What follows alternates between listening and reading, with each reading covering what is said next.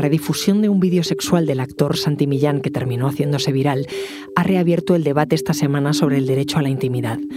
Una intimidad que cada vez se comparte más en Internet. Aunque las redes han abierto la puerta a que todos reenviemos el contenido de forma mecánica, juzguemos a los demás y podamos cometer delitos aún sin saberlo. Es viernes 24 de junio.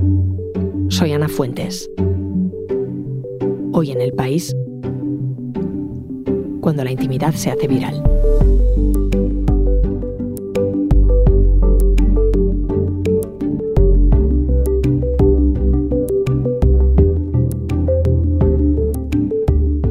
Raúl, ¿cómo estás? Muy bien, Ana. Raúl Limón es compañero de Ciencia y Tecnología del periódico. Estos días hemos escuchado hablar mucho de eh, intimidad que se filtra en Internet. Tú escribiste sobre ello a raíz del caso del actor Santi Millán. Em, cuéntame qué ha pasado exactamente. Bueno, pues se trata de un vídeo eh, en el que hay una relación sexual del actor de Santi Millán con una mujer. Eh, la grabación es perfectamente consentida, pero su difusión no. ¿Esto es delito, Raúl? Por fortuna es delito y aunque no te creas que lo es desde hace tanto tiempo, es decir, la, ley, el Código Penal ya estableció como delito, castigado con pena de prisión de tres meses a un año o multa de seis meses a doce meses, solo por la difusión de imágenes íntimas sin consentimiento. ¿vale? Tiene una serie de agravantes y es cuando quien difunde esa eh, grabación ha tenido una relación de afectividad, convivan o no, o si el afectado es menor de edad. Pero el menoscabo grave de la intimidad personal se produce en cuanto la difusión se realiza sin consentimiento. La difusión o la redifusión, ¿no? Porque esto se ha hecho viral. Claro, ahí, ahí entramos en, en algo muy importante que la ley no tuvo en cuenta cuando redactó ese artículo, y es que no es solo ese primer paso lo que produce el menoscabo de la intimidad. Lo que lo agrava es la redifusión, cuando se hace viral, cuando empieza a ser compartida sin permiso, ningún consentimiento de las partes afectadas, se empieza a compartir entre todos nosotros. Porque como tú decías, esta no es la primera vez que pasa, que una persona se grabe, adultos, mm, una grabación consentida y que después se la envíen, ¿no? Claro. A ver, para analizar la situación hay que partir del origen. El origen es el sexting, que eh, bueno, es, un anglicismo que se adopta eh, principalmente a partir de 2008, eh, pero que es tan antiguo como la humanidad. Se trata de la exhibición de imágenes sexuales y compartir esas imágenes sexuales. ¿no? Eso es consustancial a la naturaleza humana y si alguien se asusta mucho, solo tiene que pensar que hay un cuadro que se llama El origen del mundo, cuyo autor es el pintor francés Gustave Courbet y que ocupa una de las salas principales del Museo de Orsay en París. Ese cuadro es un primer plano de un pubis femenino. Es decir, el sexting está con nosotros desde siempre. Y está tanto con nosotros que los últimos estudios que se han hecho sobre el tema más o menos calculan que el 50% de los adultos han compartido imágenes sexuales con sus parejas o con otras personas, siempre de acuerdo. ¿Dónde empieza el problema? Pues empieza cuando esa difusión, que es un acto de comunicación íntimo, se le pierde el control. Es verdad, hay veces que se hace por venganza, que es lo que se considera la pornovenganza. Hay veces que se accede porque han hackeado tu móvil y han extraído imágenes tuyas sin tu consentimiento. Hay veces que simplemente le pierdes el control de esas imágenes compartidas que tú las envías a una persona y a partir de ahí esa persona empieza a difundirlas sin tu consentimiento. Y eso es lo realmente grave. Fíjate si es grave que hay webs que tienen en su propia denominación el nombre de imágenes filtradas. Y lo que hacen es insinuar que se trata de contenido íntimo, es decir, que apelan a la audiencia diciendo lo que vas a ver aquí mm, es intimidad de otra persona que no ha consentido en que lo veamos. Porque Raúl, sin entrar en, el delito eh, que estamos comentando, hablabas antes de que el 50% de los adultos hace sexting. Eh, ¿Hay algún perfil? ¿Es más propio de hombres que de mujeres, de mujeres que de hombres? ¿Hay una determinada edad? En cuanto a la edad, eh, en nuestra cultura occidental, porque después en función de dónde hagas los estudios puede variar de, un sitio a otro, pero en lo que es la cultura occidental lo que se ha observado es que es tan común entre hombres y mujeres, es decir, que lo hacen por igual. ¿Cuál es la clave? Eh, la clave es algo que los psicólogos llaman doble estándar sexual y que viene a referirse a que el juicio social más duro lo sufren las mujeres por el mismo comportamiento. Es decir, que la reacción social ante una imagen sexual de un hombre es mucho más leve que el juicio social que sufren o padecen las mujeres por esa misma imagen. Estoy pensando, ¿está relacionado el sexting con el acoso? Mucho. Eh, digamos que la personalidad de un agresor está en la intención, el interés de hacer daño, y para eso va a utilizar todas las armas a su alcance. Así que si le llega una imagen y, y la puede difundir con un comentario hiriente, que eso lo agrava todavía más, lo van a hacer, porque está en esa personalidad de la agresión, ¿vale? En ese convencimiento y muy relacionado con el machismo, ¿eh? También. Y también, y, eso sí eh, me gustaría aclararlo, no hace falta ser un agresor para participar en este festival ilegal y horrible de la redifusión, porque hay un proceso psicológico que se llama desconexión moral. Es lo de yo no lo toleraría si fuera una imagen mía o de mi familia o de mis hijas o de mis hijos, pero como este personaje es famoso o este personaje es un tercero con quien yo no tengo ninguna eh, relación, yo me hago esta desconexión moral y de repente el principio se diluye y me autoconvenzo de que lo que estoy haciendo no es malo, pero sí lo es. El día 8 de agosto yo empiezo a recibir mensajes por Facebook de, gente de, fuera del pueblo que tienen un vídeo mío. Yo la verdad es que no podía ni creerlo, pero sí luego ya amigos de aquí del pueblo, que, que lo tenía todo el pueblo, bueno, todo el pueblo, todos los pueblos alrededor. Es que ha sido, vamos, una difusión masiva y, no entiendo por qué. Pues bastante mal. Esto nos está superando a mí, a mi familia, la repercusión que está teniendo todo, desde el primer momento la difusión masiva del vídeo, todo. A esta mujer que escuchamos es Olvido Hormigos, que fue concejal socialista de los Llévenes en Toledo y fue una de las primeras víctimas de la redifusión no consentida de un vídeo de carácter sexual. Y a partir de su caso, en 2012, eh, empezó a cambiar la legislación. El caso es el siguiente, ella se graba un vídeo de carácter sexual que envía de forma íntima, personal y solamente con ese carácter a una pareja que tenía entonces que era futbolista del equipo local. A partir de ahí ese vídeo se hace viral y se empieza un proceso judicial en el que se implica a esa expareja ya del equipo local y al alcalde del pueblo, a quienes acusaba de la difusión de estas imágenes. Esta fue una de las grandes historias que empezaron a hacer saltar las alarmas sobre la vulneración de la intimidad. la otra gran historia em, terminó de forma muy diferente. Mientras Olvido Hormigos eh, consigue superar ese enjuiciamiento social que se produce por el contenido y empieza a participar en series de televisión y en programas de televisión sin ningún problema, muy cerca de ella se produce otro caso que tiene unas consecuencias totalmente distintas y terribles, que fue el caso de Verónica, la ex trabajadora de Ibeco, que también se vio afectada por un caso similar. En ese caso, eh, Verónica vio cómo entre la plantilla se difundía un vídeo sexual grabado con consentimiento, pero difundido sin el consentimiento. No fue solamente la difusión del vídeo, sino la participación, los comentarios que acompañaron al vídeo, lo que realmente convirtió en un infierno una experiencia semejante, la falta de respuesta de la empresa, la falta de, apoyo por parte de sus compañeros, el hecho de que no se reprochara la actitud de la difusión, sino que se reprochara la grabación, lo que determinó una tormenta perfecta y eh, Verónica, por desgracia, se suicidó. Estas dos historias, tanto la de Olvido como la de Verónica, eh, son la base de la nueva serie que ha estrenado Netflix, que es Intimidad, y que están basadas en estas dos historias. Ayúdame. A mi hermana le pasó lo mismo que a usted. ¿La denunció? Se suicidó.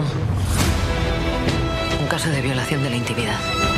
Estoy aquí para ayudarla se detuvo a los culpables. Pues no. En cuanto a la consecuencia penal, en el caso de Olvido Hormigos, el juzgado de instrucción número uno de Orgaz de Toledo terminó con el archivo y sobreseimiento del caso porque entendía que ninguno de los dos imputados, el futbolista y el exalcalde, eh, habían cometido un delito contra la intimidad de la exedil.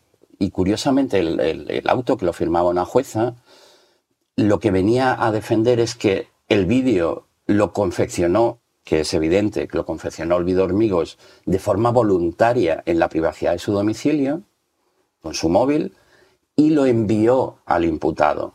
Con lo cual la jueza entendió en aquel momento que había plena voluntariedad y consentimiento de la denunciante. Claro, ella se refería al acto grabado, no se refería a las consecuencias. El de la trabajadora Ibeco fue muchísimo más grave porque las consecuencias fueron muchísimo más graves. Eh, como hemos dicho antes, la trabajadora Ibeco se suicidó. Pero el juzgado número 5 de Alcalá de Henares también sobreseguió el, caso argumentando falta de autor conocido porque no hubo denuncia, que fue el requisito obligatorio, ahora, o entonces era un requisito obligatorio para seguir adelante con la investigación. Y ni siquiera la inspección de trabajo que actuó a instancias de los sindicatos dio un paso más, sino que también cerró el caso de, Verónica, que tenía 32 años cuando se suicidó, al considerar que no le afectó esa difusión entre la plantilla de los trabajadores. O sea que ambos casos legalmente fueron una demostración del fracaso de la justicia. Raúl, el caso más sonado que recuerdo de querer destruir a alguien aireando su intimidad fue el vídeo sexual de Pedro J. Ramírez, el que era director del diario El Mundo. ¿Me puedes contar qué pasó entonces? Se trata de un vídeo en el que participa el director del Mundo con una mujer y mantienen una relación sexual y el agravante de este fue la supuesta vinculación del aparato del Estado o de las administraciones en la posterior difusión y en la grabación de este contenido, ¿vale? No obstante, judicialmente, eh, los magistrados absolvieron al que fue secretario de Estado para la Seguridad, Rafael Vera, aunque sí se condenó al exgobernador civil de Guipúzcoa. A su vez, también condenaron a todos los que habían participado en la grabación del vídeo, tanto a la mujer, a la que se le consideró como eh, cómplice necesaria y conocedora de los hechos, como a otras dos personas que participaron tanto en la grabación como en la difusión del contenido. Pero en el caso de Pedro J todo fue una trampa, porque el origen de la grabación del vídeo ya estaba previsto, es decir, fue con premeditación. Se hizo una emboscada para grabar este vídeo. ¿Esto en qué año fue? Esto fue en 1997. Claro, estamos hablando de hace 25 años. Ahí había internet, pero no teníamos redes. Eh, ¿Cómo se difundían entonces estas cosas y hasta qué punto un contenido se podía difundir de manera masiva? Es una, es una buena cuestión. efectivamente, en 1997 existía Internet, existían mecanismos de grabación, pero obviamente no había la implantación que tienen las redes sociales ahora, no existían esos mecanismos de mensajería, que es lo que hoy posibilita que sea viral un contenido de estas características. Y eso es muy relevante, es decir, ahí hay un punto de inflexión en este tipo de delitos. ¿Tú cuándo fue la primera vez que escuchaste hablar de un caso de este tipo? Pues el, primer caso que recuerdo y que de hecho dio pie a todas las investigaciones posteriores sobre sexting y la vulneración de la intimidad empieza en el año 2008 con la historia de Jessica Logan. Jessica Logan era una estudiante estadounidense de 18 años que hizo sexting con su novio normal y común, como ya hemos visto, ¿no? Pero su novio difundió sin su consentimiento entre sus compañeros y compañeras de instituto las fotos que se habían hecho eh, durante el acto sexual. Ella no soportó la presión social que se produjo y se suicidó. Pero sus padres, especialmente su madre, no quedó satisfecha con este asunto y difundió la historia para crear conciencia y ayudar a, a, prevenir situaciones de este tipo. Y fue este el caso que empezó a desatar todas las investigaciones sobre vulneraciones graves de la intimidad. Claro, al final este tema ha ido evolucionando mucho en los últimos 30 años desde el punto de vista de la técnica y también de la conciencia que tenemos sobre ello, ¿no? De las dos cosas, efectivamente, y tienes toda la razón en el planteamiento. Es decir, técnicamente lo que hemos creado es un arma de difusión masiva son las redes sociales. De hecho, ya se está empezando a considerar que el término de tecnologías de información y la comunicación hay que añadirle una R, porque es tecnologías de la relación, además de la información y la comunicación. Eso es clave, porque es fundamental. Es decir, el hecho de que se difunda entre tu colectivo, el colectivo con el que te relacionas, es lo que genera la viralización y eso es lo que agrava aún más el menoscabo de la intimidad. El vídeo de Pedro J que estábamos hablando antes, en su día lo vio muy poca gente, es decir, la difusión, incluso yo recuerdo en una sede institucional que se organizaron visionados para determinada gente. Madre mía. Paradójicamente, atribuían, es decir, quien organizaba ese visionado del vídeo, apelaba a una intimidad que estaba violando. Es, es uno de los casos más paradójicos que yo conozco. Y el caso de Santi Millán, por ejemplo, el último, se ha hecho viral en cuestión de minutos, de horas prácticamente. Eh, son las herramientas que tenemos a nuestra disposición los que hacen incontrolable los efectos de este mismo cibercotilleo. ¿Y cómo ha sido la evolución legal? Porque siempre se dice que la ley va por detrás de la vida. En este caso ha ido avanzando para proteger a las víctimas. Ha ido avanzando, pero como tú bien dices, por detrás de la vida. Es decir, ha ido avanzando a golpe de casos. Y en este sentido, quizás la difusión viral del vídeo de Santi Millán podría ser una ocasión perfecta para intentar acompasar mejor la legislación a la realidad. Me explico. El Código Penal estableció que esa difusión no consentida de vídeos era delito, ¿vale? después se incorpora la ley del CSC, que incluye también la redifusión sin consentimiento como una figura penal, aunque las penas son ridículas, prácticamente las, las penas que se incluyen por esta acción, que realmente agrava mucho más el menoscabo de la intimidad, eh, eh, son prácticamente ridículas. Pero esta ley, esta segunda ley del CSI está ahora mismo en el Senado en trámite de enmiendas. Es el momento ideal para hacer las cosas bien. Es el momento ideal para revisar qué es lo que estamos haciendo y a quién estamos protegiendo y si estamos permitiendo con castigos leves prácticas que realmente convierten algo en una situación que puede derivar en el suicidio, como ya hemos visto. ¿Y se contempla mm, dotar de más recursos a la policía, a la administración, porque a menudo dicen que no dan abasto, ¿no? Con hackeos, con clonaciones de tarjetas, con delitos de suplantación de identidad, delitos informáticos.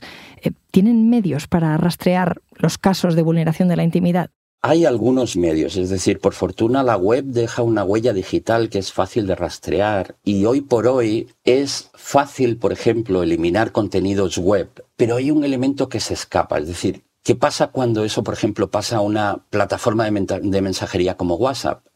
Si se le dice a WhatsApp que elimine esos contenidos, ellos dicen que, se trata de conversaciones privadas y cifradas, que ellos no pueden entrar en lo que se comunica entre uno y otro. Y el vídeo de Santi Millán ha pasado a esa plataforma. Es decir, a partir de ahí es incontrolable, es imposible ni rastrear ni seguir.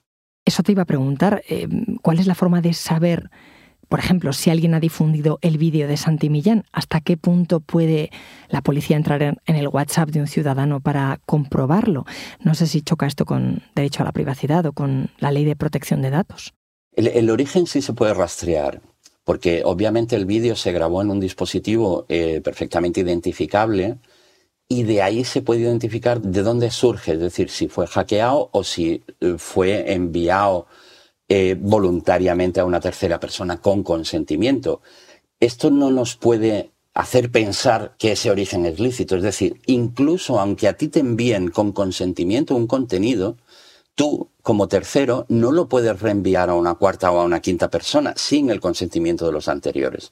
Tiene que ver con el derecho penal, en este caso, que se podría identificar, digamos, a esos primeros actores de este juego eh, terrible, también se puede reclamar por vía civil, es decir, que, al, ser un atentado al derecho a la intimidad se puede reclamar una indemnización por ello. Y por supuesto choca con el reglamento de protección de datos, porque no hay que olvidar que una imagen es un dato, es un dato personal y como tal está protegido. Raúl, gracias. Muchas gracias.